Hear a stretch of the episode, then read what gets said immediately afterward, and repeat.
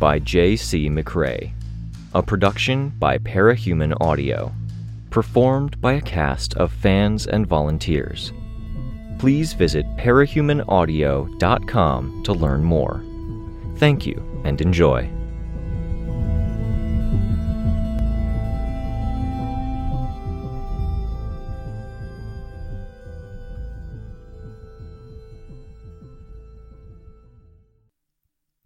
Arc 16 From Within, Chapter 12. Lights flickered, dancing from the feet of agent to person, person to person, and off to the distance, neurons in a larger system striking like lightning. But in this too bright corner of a dark, living landscape, these lightning strikes could only travel so far. This world was like a broken window the landscape cracked, and the fact the light didn't travel to where it needed to go served as a suggestion of just how broken it was. The others approached, and I motioned for them to duck their heads down as they peered over the cliff's edge at the group on the other side of the ravine. Three agents and fifty people dressed in teachers' pristine white garage worker coveralls. The workers were just numerous enough that in an ordinary situation I wasn't sure one wouldn't look in our general direction and make out the masks, helmets, and heads of hair that stood out against the consistently dark background and landscape.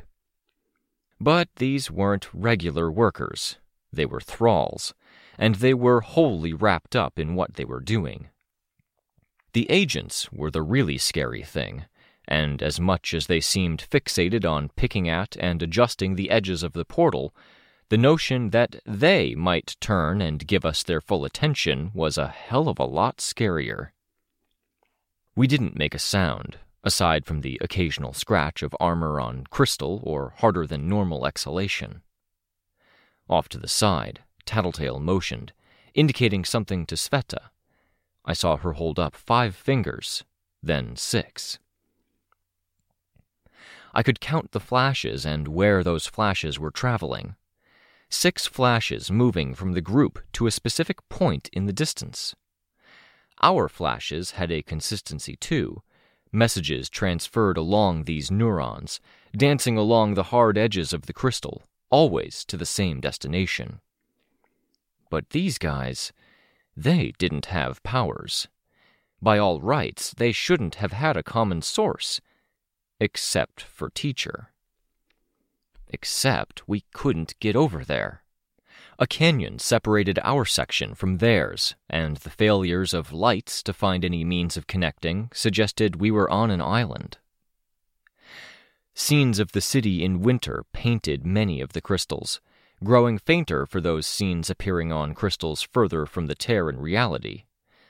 I watched as they worked, and I saw as they reached out to touch crystals as certain images came up, which seemed to highlight related images on other crystals. Through a relay, they selected certain things, bringing up selections a few feet away, which the next person chose from, until they were affecting what was being managed on crystal faces well away from the aperture.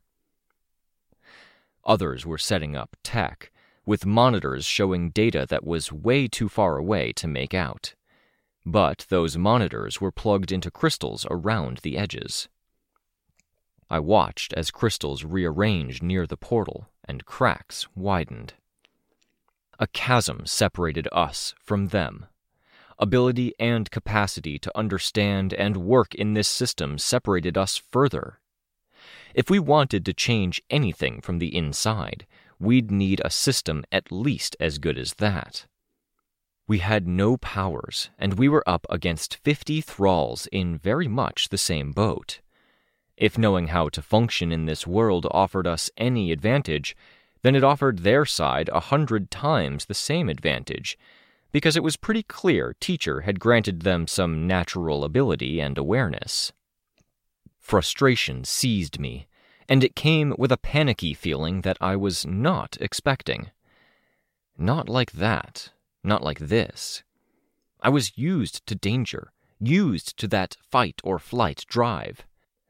I could fly, and I was pretty good at using it to deliver the fight part of things. But this, it didn't come from facing down a cape with an unknown power. It didn't come from memories of Crawler and acid, or the idea of Amy coming when I didn't expect her. Those were people. They were things I could stand against. The panicky feeling delivered a sensation of being paralyzed, of not just being unable to breathe, but being unwilling to. Paralysis wasn't a stranger to me.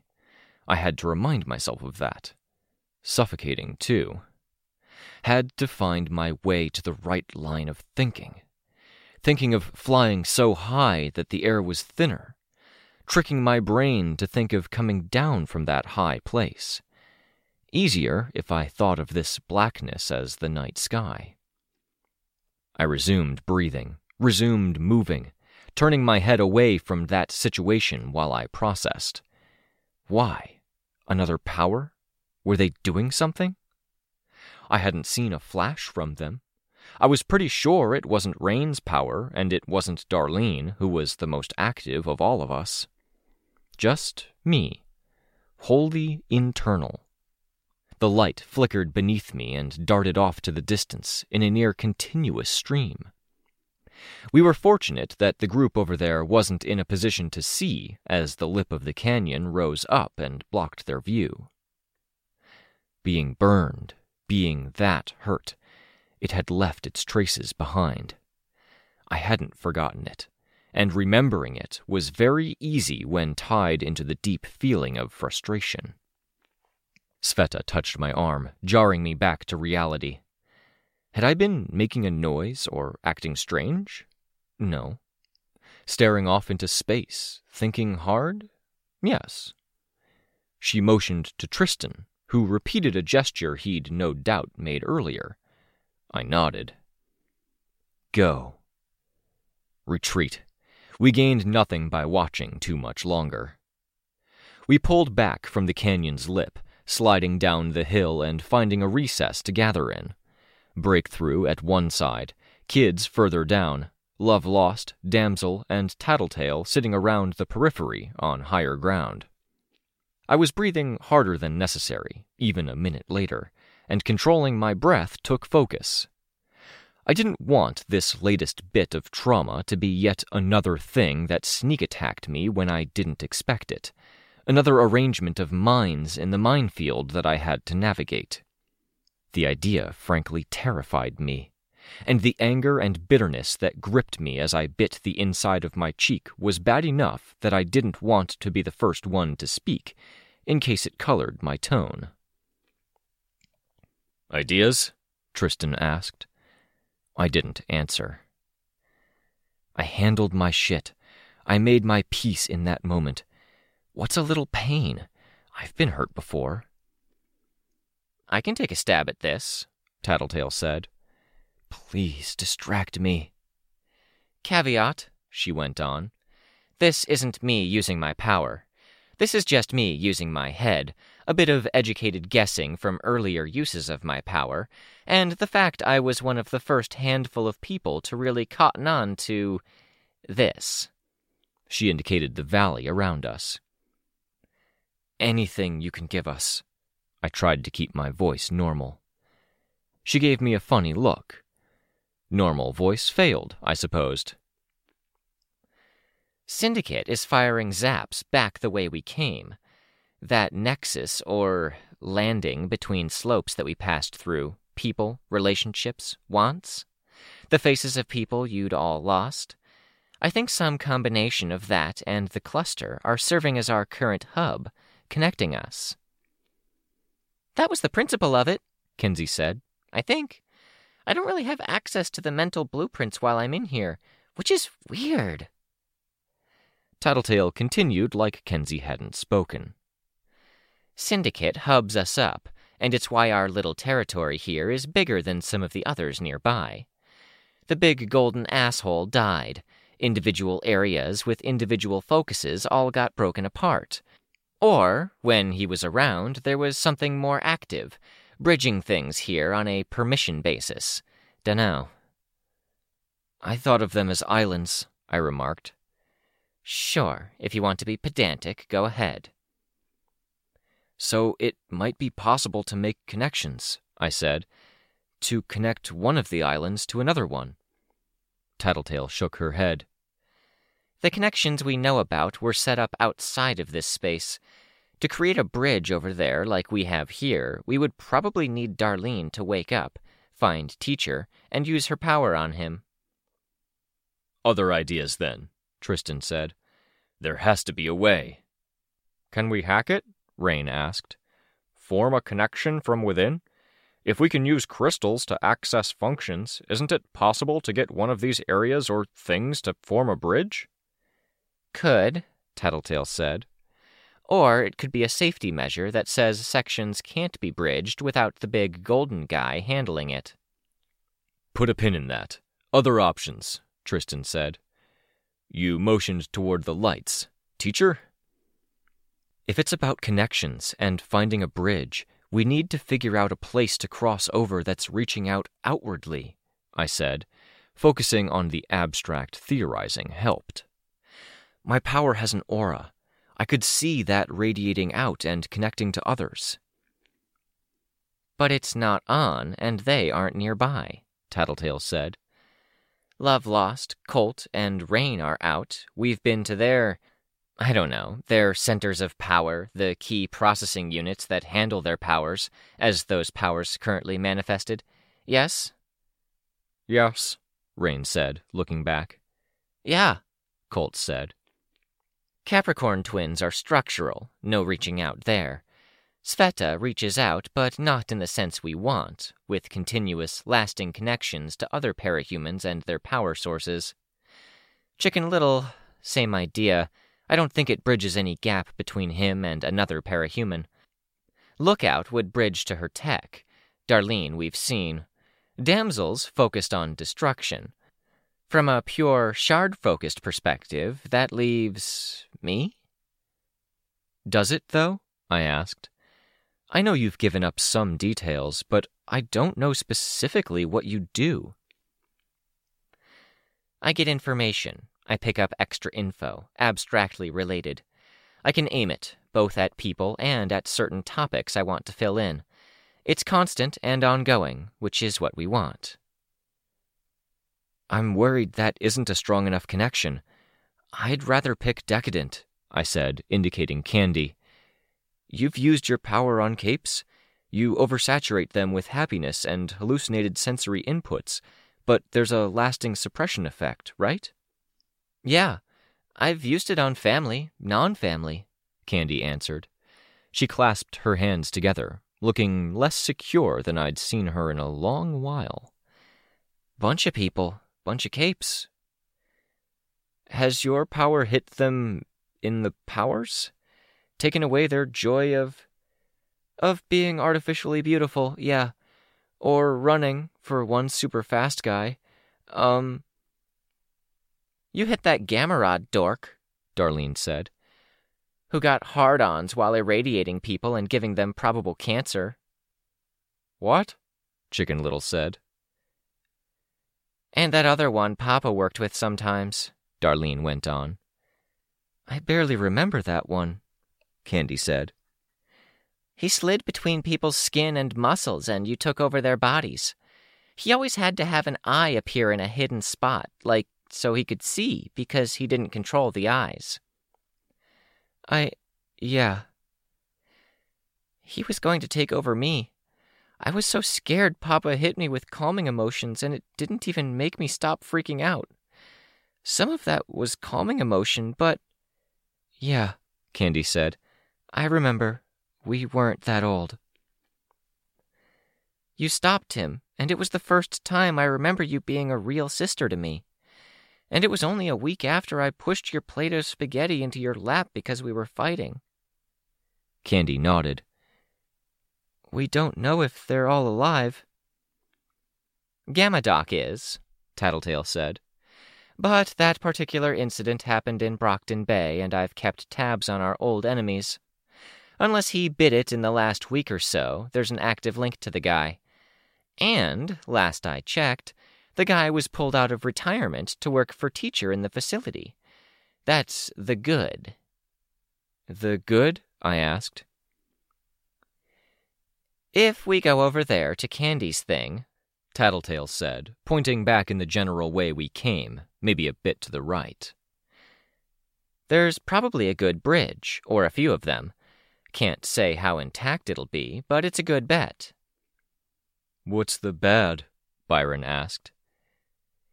The bad is Candy's area is way back over there, and Teacher's is way over there.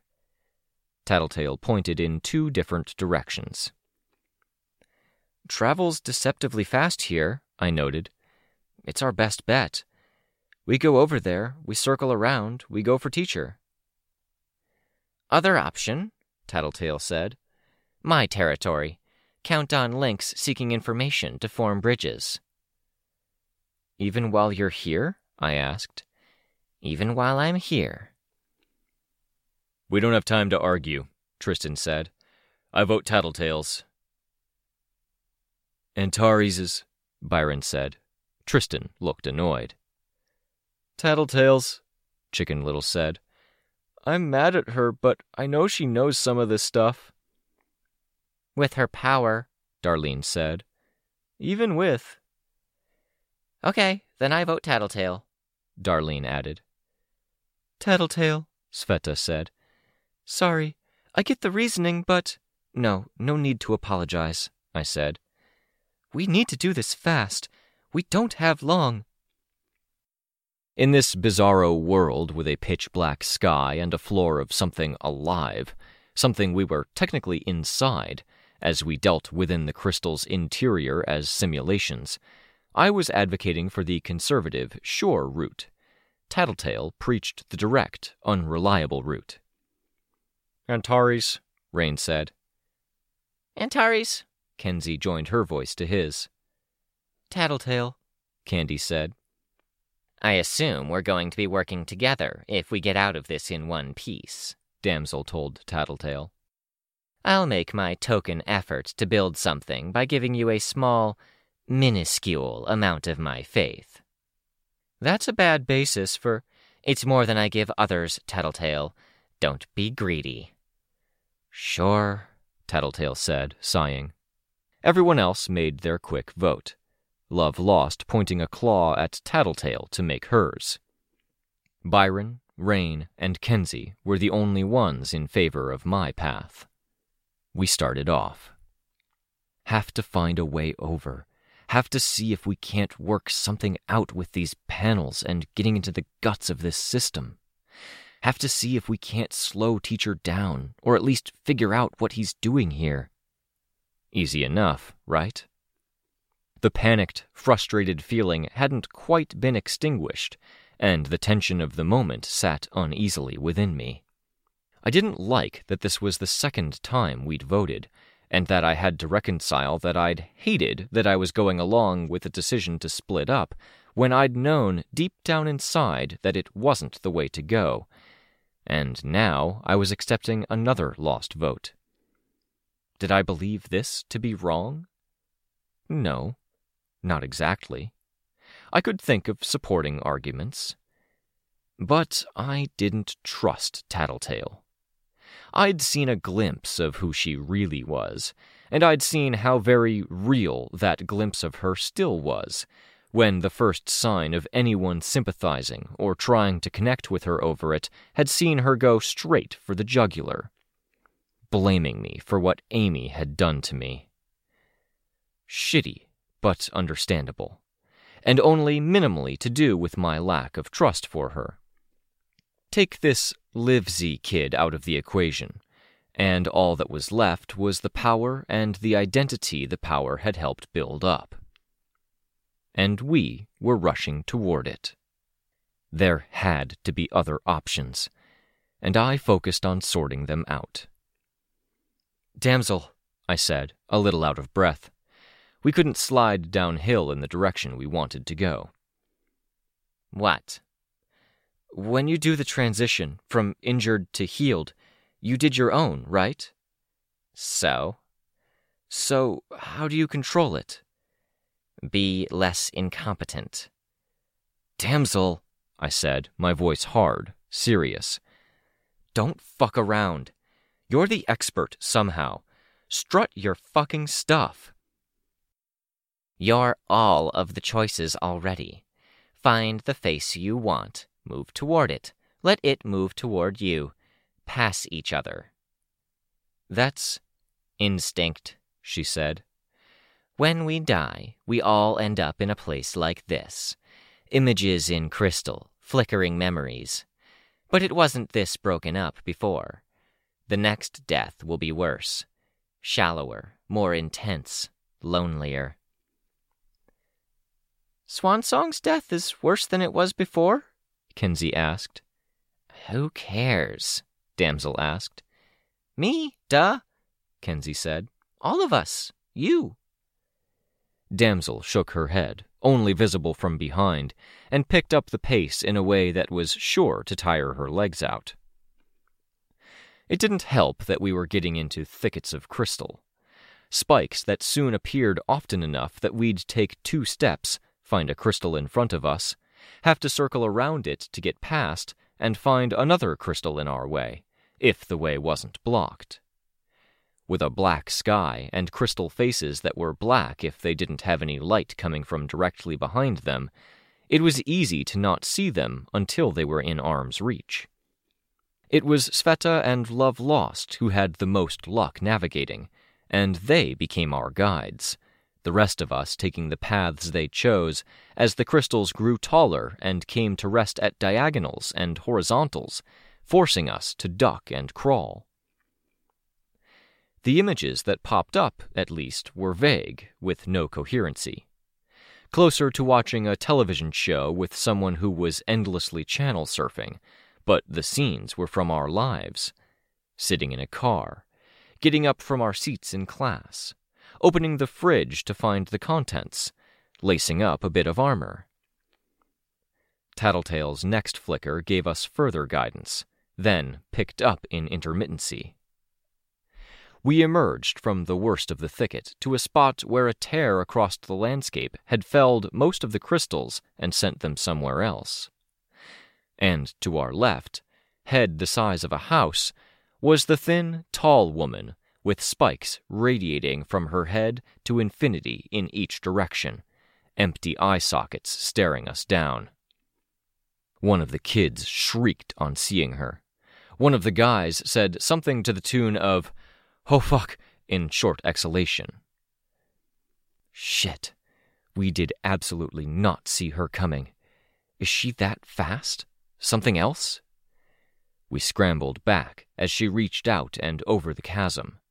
Ducking into the thicket of crystals slowed us down. Hello there, you shitty bitch, Tattletale said, her voice low, angry. I looked over and I could see that past the tear in the landscape, Tattletale's agent was an extension of the landscape, built almost like a cone poised on another cone, except it was a person's body in a toga cut dress, twisting and rotating in jerks, like every movement snapped its own spine.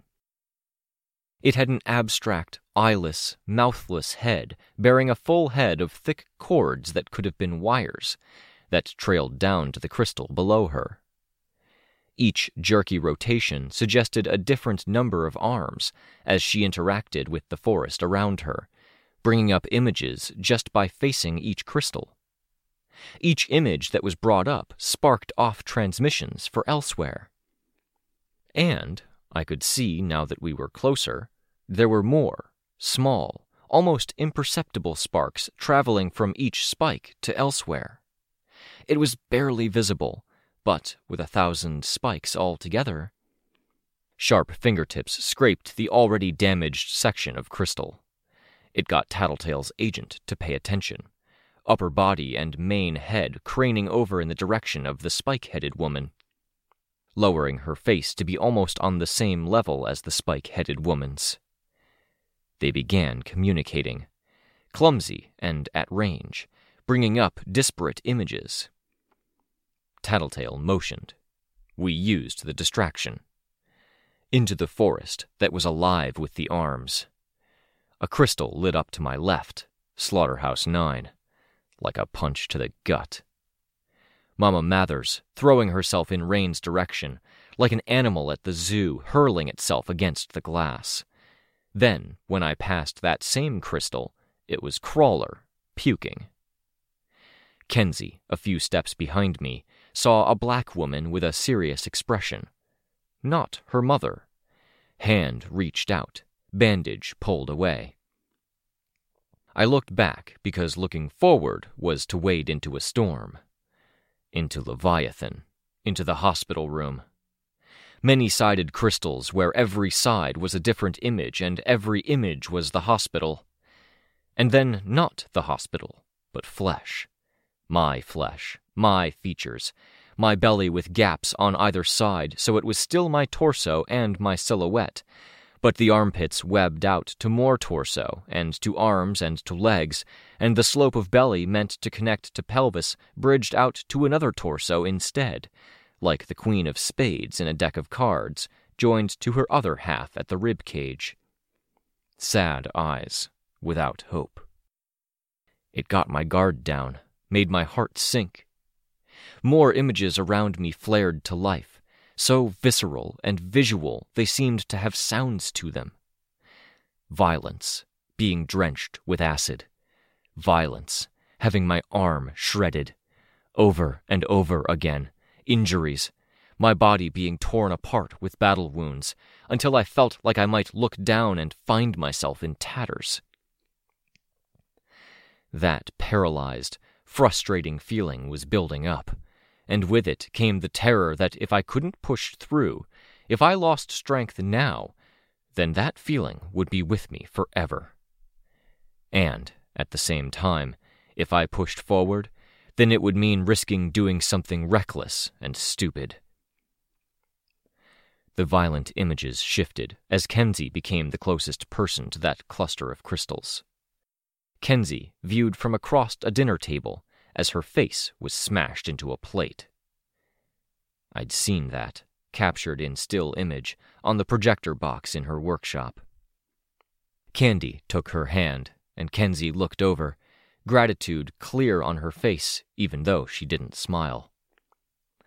But the image changed to an Asian woman holding a dark haired girl down, fingers hooked into the child's ear, twisting. The child wasn't even of an age to attend kindergarten, but the woman's face was contorted as she shrieked and wrenched the child's ear enough it bled. It was Love Lost who jumped to the rescue before I could backtrack. Love Lost's arrival coincided with a shift to images filling the area as if viewed by a dozen different sets of eyes. Every angle, every detail, mother holding daughter in the midst of a stampede that threatened to tear her child from her arms. The little girl leaned heavily on a bunch of tables that were folded up and resting on their sides, flush to the wall. One slipped from its position, and with it, she went down like she'd been pulled or thrown down. Her face collided with the edge of the next table. Love Lost faltered, then wrapped her arms around the two girls' heads, clawless hands covering their eyes. Rain helped Darlene, who might have slipped or fallen behind when we dodged the reaching hand. The images became a jumble of ramshackle accommodations, a little boy being thrashed, corporal punishment in ten different forms, a small Darlene fighting a boy she had to be related to, like her life depended on it, scratching, biting. Legs of adults were visible, standing around unmoving, more like the fence posts of an arena than anything human. Your idea fucking sucks, Tattletale, Tristan bellowed. Shut up, it'll hear you. It can see us, Sveta called out. Everything's lighting up around us while we run. I heard Tattletale mutter, Shit. We were closer to Tattletale's agent now, precarious, teetering, ever examining. As we got closer, though, the functionality seemed to change, much as the many handed Mr. Hugs had seemed to multiply the number of hands and the amount of tinker tech it could produce. Building false crystals that looked like smoke but held a crystal like shape propping them up, moving crystals. All while facing down the other creature, which I could track because it was close enough its spikes seemed to extend out as far as the eye could see to sky, to either horizon, and downward at angles, raking the landscape. The way it sets up crystals and moves them, that's how it builds bridges. Get to the edge, I called out. Don't get spotted by Spikehead. The images around me changed. A woman in white, standing dangerously close to the portal. One of Teacher's flunkies. Two more flunkies were standing nearby. Nobody I recognized. I let Love Lost and the kids pass me. Teacher, I said. The images changed. I took one step to the side to see better as I realized which ones were responding. Flickering, vague images showed a doorway, thralls standing at the ready, then a scene before that, teacher stepping through the door. He's here. Amelia Lavere, I said.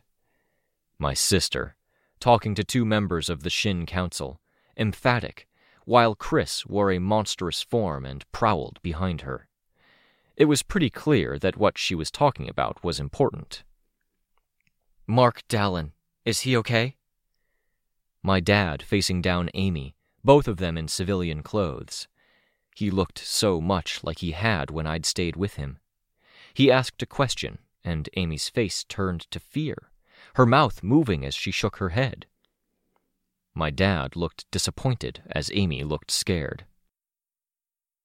I had a good sense of what he'd asked, and my disappointment was for entirely different reasons. I knew he still had depression. Amy had never fixed it. It was a kind of hell, especially when he was so capable, but he shouldn't have asked her to do anything to his brain. Not if he knew and understood everything about the situation. Amy Dallon, I tried again. Amy, wearing Earth Shin nightclothes, lying in bed, staring up at the ceiling, her hand flat on her stomach. It traveled southward to the waistband, passing beneath. I looked away, but not before I saw a sudden movement from her. She lay on her side now, hand trapped and unmoving between her thighs, expression angry. Yeah, I know who you were fantasizing about, I muttered, disgusted. The image changed. Me, sitting on the cot in the little cell in Earth Shin. Amy sitting across from me. I didn't. I'd known, but I hadn't wanted to know. This wasn't some crystal ball I could rub, ask my question, and get a happy answer. Not with the names and questions I wanted to bring up. I prepared to walk away. We can't get down, Tristan called out. Look for another way. The images changed, dancing from scene to scene, showing this place. With no way down, only the sheer drops if one were to jump across the narrowest parts of the gap. Hundred foot falls. I had an idea as to how to handle that, but I stayed. Panacea, I tried again. Dot clambering up her arm, excited, cheerful. Amy pulling her hand away from a young girl, a blonde, who was chattering madly, as excited as Dot. Amy looked at the boy who stood on the far side of the room, flinching every time Hunter gestured too wildly. That was there. Here, Spike headed woman was still out there, struggling to reach across the chasm, barring our way. In the background, I could hear another scrape, the raking claws of the giant woman with spikes that extended to infinity. And here, beneath my feet, the lights flickered. The Red Queen, I said. It was Amy, in full battle dress, such as it was. Marquis stood beside her, and Dot perched on her shoulder. A long, long line of Earth Bet and Earth Gimel cars were making their way in through the portal, bumper to bumper, the snow nearby red from all of the brake lights. Refugees. I knew what she'd been arguing for now. And she would save so many lives by having won that argument, by having made the promises she'd made. I hated that I couldn't hate her for it. Carol Dallon, the words left my lips. My mom, startling in how she was younger than I was now, less tight and precise in her movements than I'd ever known her to be. Even with the brain injury, she moved with more control and less abandon. Her hand reached up, fingers running through beard. And my dad had never had a beard. An Uncle Neil, that was Tristan's age, pushed young Carol up against the wall, kissing her. It's lies, you know, Tattletale said. Inconsistent information, jumping to conclusions, filling in blanks wrong. Start from a faulty premise. In this case, I think I thought of all of you heroes in suits with way too much white in the design as being oversexed and deranged. I was right on one count. The image became Amy again, wearing her panacea costume for warmth, working furtively in a room too dark to even see what she was doing, arms wet with blood up to the elbows. She wiped her hand over the gore, and there was only pink skin streaked with blood after the hand moved away. A hand, my hand, gripped hers. That frustrated, panicked feeling felt like it was swelling, reaching out to grab all of the other emotions that had gotten tangled up, too dangerous to even think about, like the sun was too bright to stare directly into. At least, I thought, and the words were meant to be humor, a way of shrugging off this bad feeling. At least I don't have to see my mom and Uncle Neil fucking.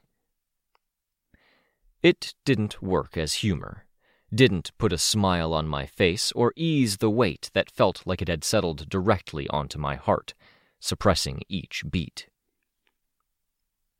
It's lies, Tattletale said, standing between me and the biggest crystal.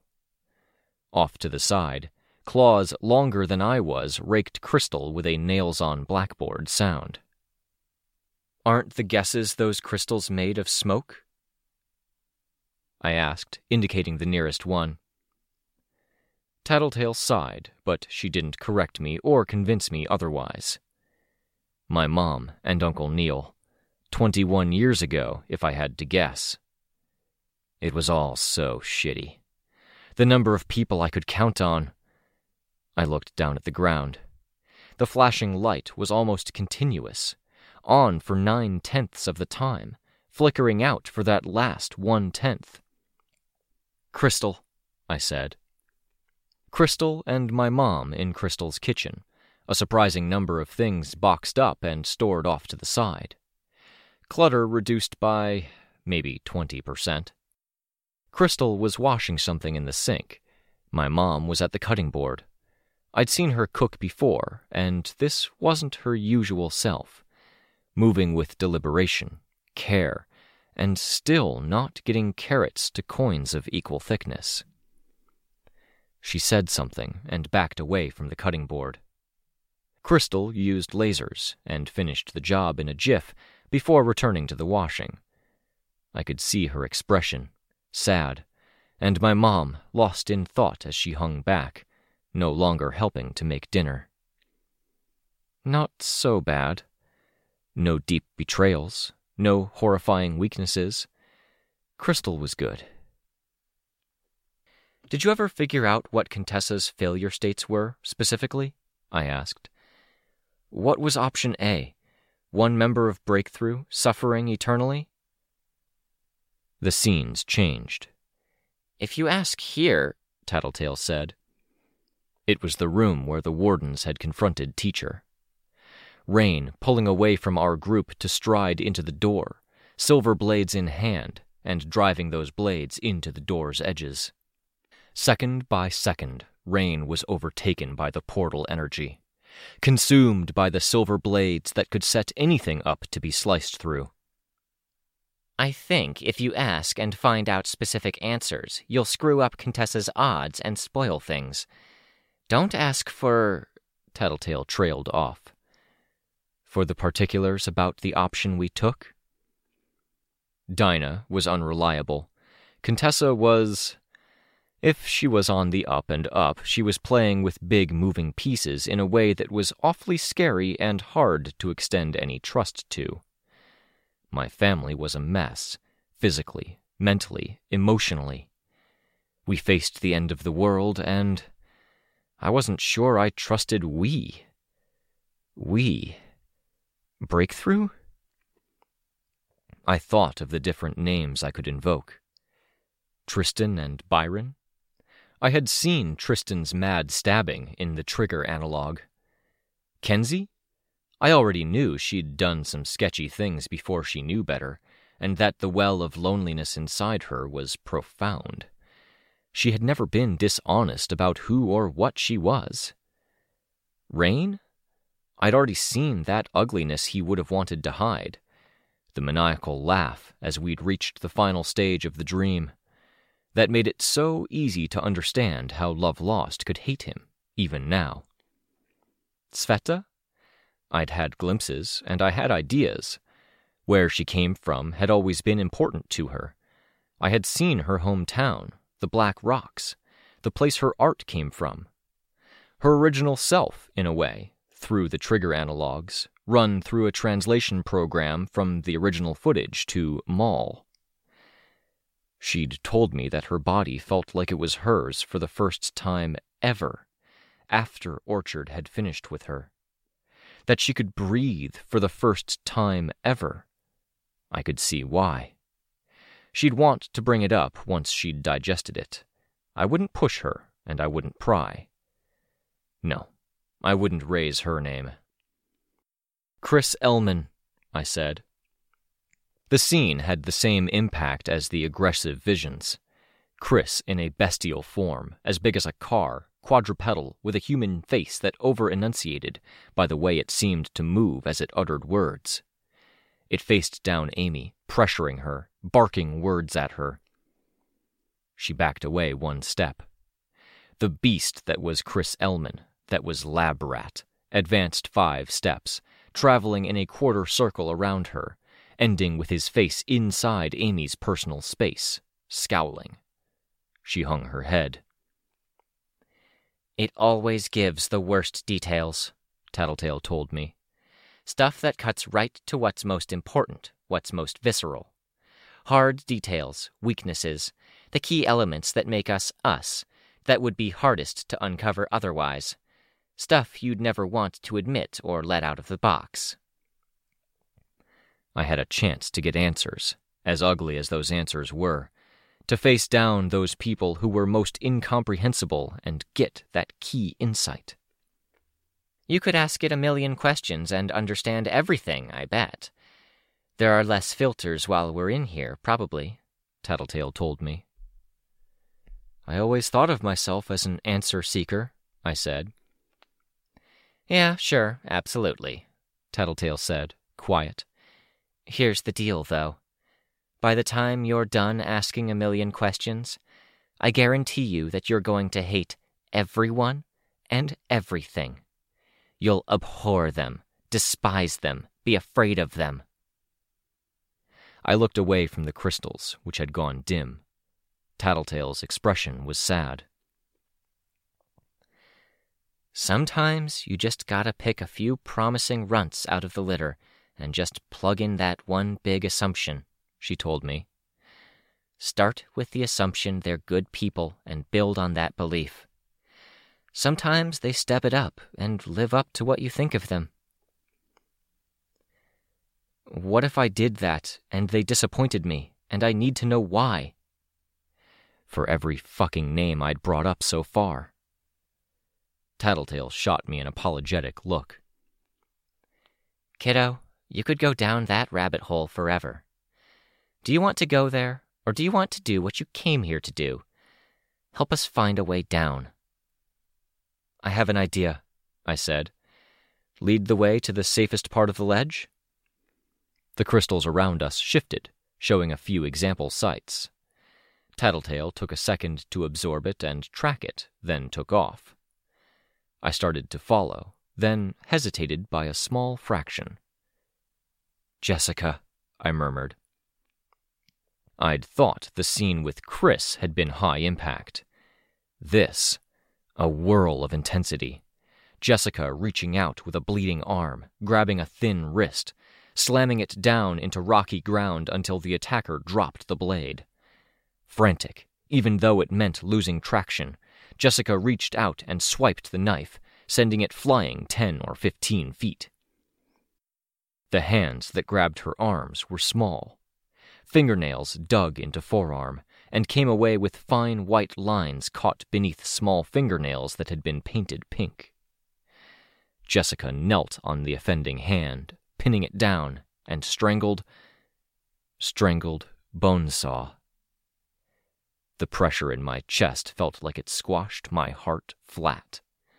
No beat, only hurt. Yeah. I turned away from the scene. I chased Tattletale, following her route. The white light beneath my feet was solid now. Ten units of time out of ten, a hundred out of a hundred, zero out of zero. I reached the cliff's edge. Rain, Kenzie, Love Lost, and Colt were at crystals, fiddling, trying to decipher the system. I doubted they'd be making any bridges appear, but it was good they were doing that. The other kids were staying safe. Chicken Little holding Darlene's hand, talking constantly, like he couldn't stop. The others were huddled, hiding. The spike headed woman was approaching, navigating cracks that forked off from the rest. I looked down and saw darkness with no bottom, a bottomless canyon. The other side of the chasm was fifty feet down and twenty feet away. How long do you think you'd fall before something terrible happened to you? I asked. A good while, Tattletale said. She looked up at me. I'm just guessing. My word isn't gospel. It's never gospel, Chicken Little piped up. I nodded. How long do you think we have? I asked. Minutes, Tattletale said. So you figure maybe a two minute fall? I guessed. I sounded like a faraway person. It could be ten seconds, and it could be ten thousand years, Tattletale said. That's even better, I said. What are you doing? Sveta asked. She's acting unhinged because she got to see some family stuff she probably shouldn't have, Tattletale said. What stuff? Sveta asked. She touched my arm. I looked at her and saw her looking down at the bolt of lightning that was firing off to one side. Hey. Mom stuff. A lot of Amy stuff. I knew I shouldn't have looked, I said. Bonesaw never came back. Jessica quit being a therapist. I told her she shouldn't have looked, Tattletale said. Talk us through this, Sveta said. Why even talk about falling? Because we need to get down there, I said. If we go by the median, 5,000 years is a pretty good bet, isn't it? I pulled away from her hand, walking away from the chasm. For what? You're insane, Byron said. You can't. The spike headed woman was getting too close. Past this point, the window of opportunity threatened to close. I used the steps I'd walked away from the ledge to get a running start. Sveta tried to grab me, and if she'd still had her powers, she might have succeeded.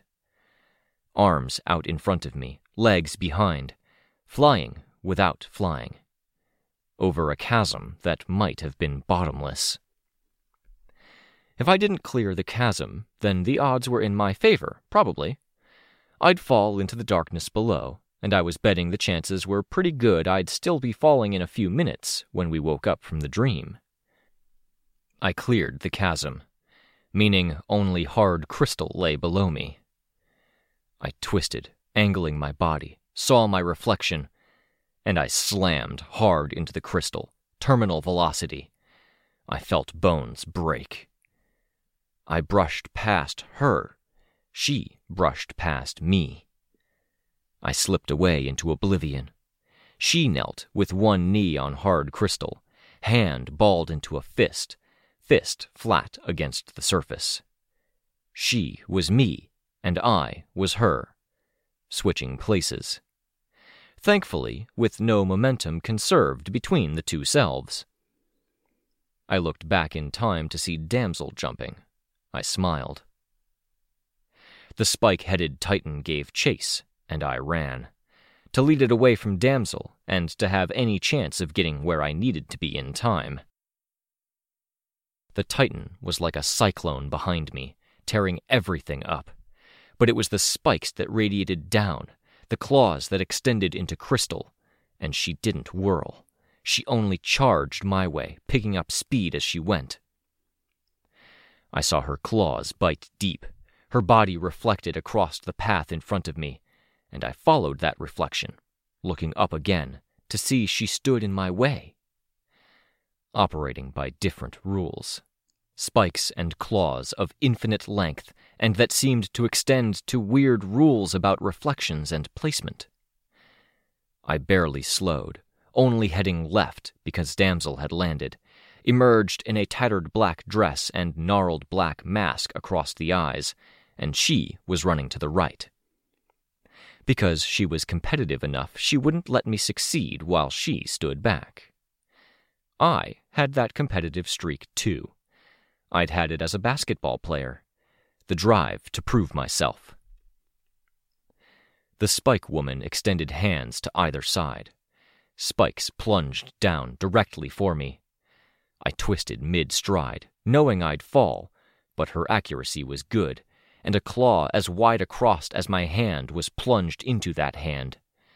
Bones shattered, and flesh became a ring of meat no wider across at any point than a pencil was fingers barely hanging off of the wreckage of it, pinned to the crystal floor.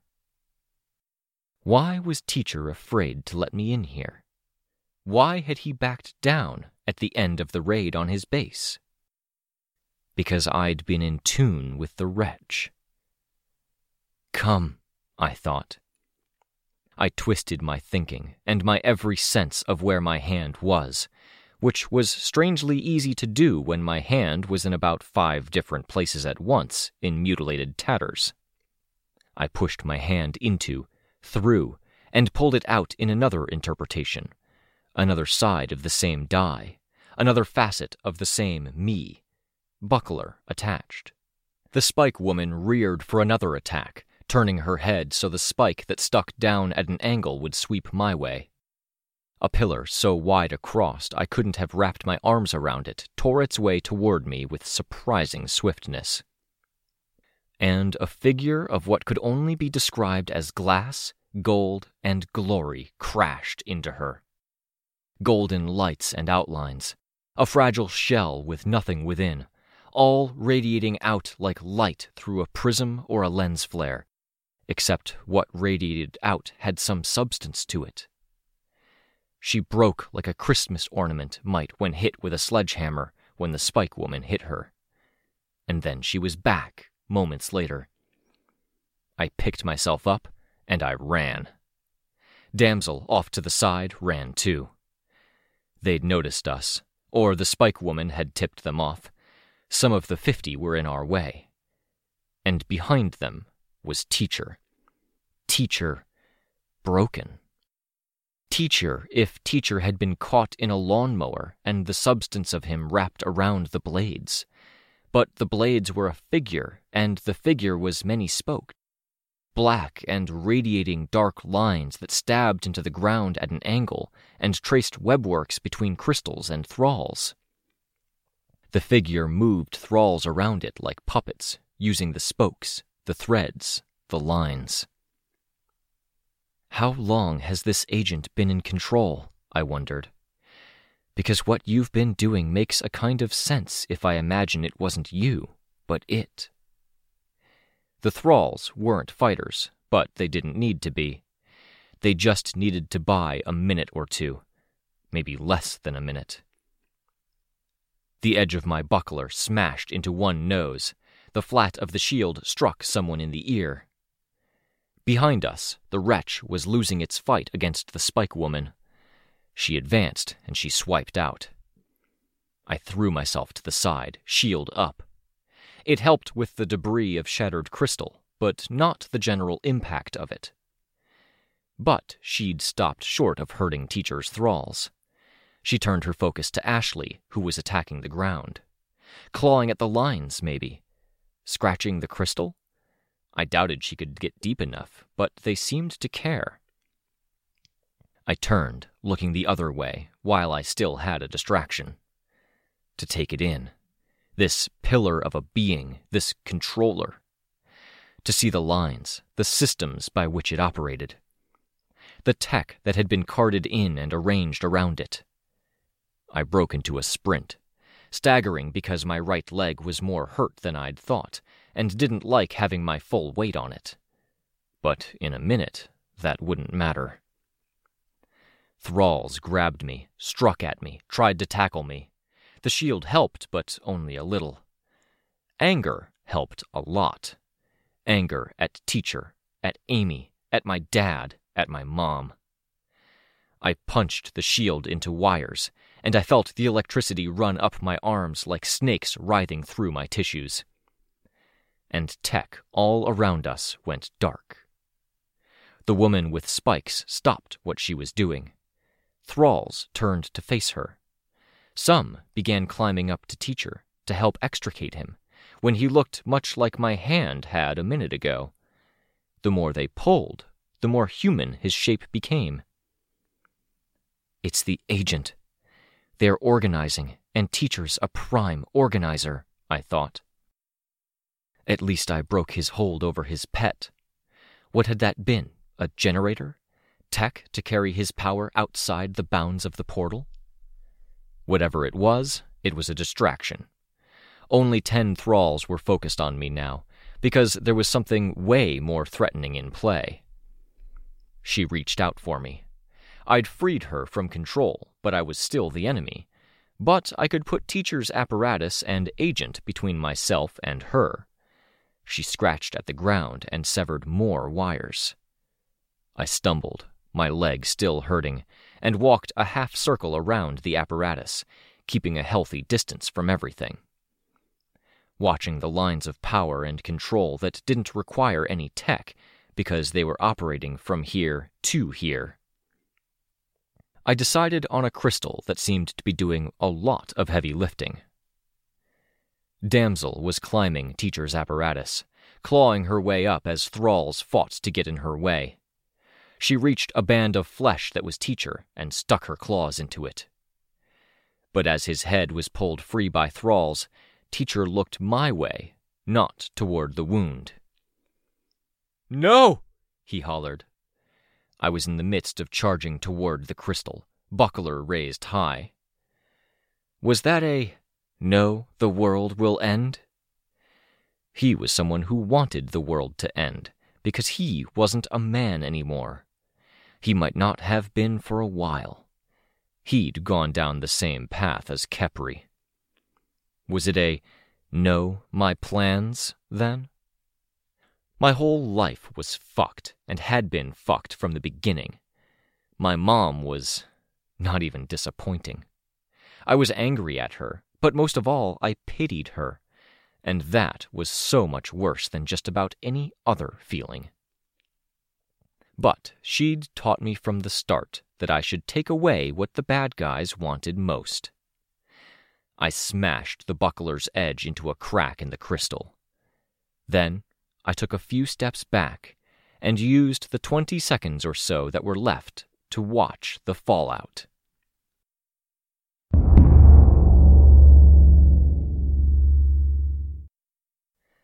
I stirred, and phantom pains danced around my body before mercifully fading. Everyone okay? I asked. I looked, quickly checking. Nobody was brain dead, by the looks of it. Candy had a cut on her forehead, but it was apparently from falling where she'd been sitting on the desk. A thousand horrible images danced in my mind in the span of a second. The dreams, the horrible insights, the agents, and the magnitude of what we were attached to. Because the agents were only one small part of a much bigger system. The crimson landscape had been the real system, and the smaller agents had been capable of reaching to what I could well believe was close to infinity. It was dizzying to consider the implications. World didn't end because of us? I asked. No, was the deep, vaguely digitized growl from the door behind me, as angry as if the world had ended. I looked, and I saw Defiant standing next to a very alarmed looking Natalie. That's good, I said, quiet, with a calm I didn't feel.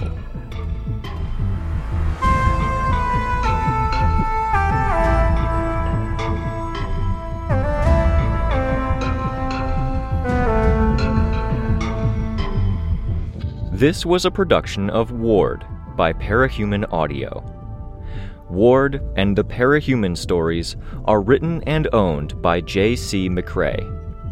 You can find the original text and support the author at parahumans.net. For more of the Ward audiobook, as well as other community works, please visit parahumanaudio.com. Music for this chapter was by Evan Witt. Find out more at wittynotes.com. Editing by Jade. Find more of their work at Octopus Literary on YouTube. Narration by Robert Rain Ramsay. Find more of their work at our website. Thank you for listening.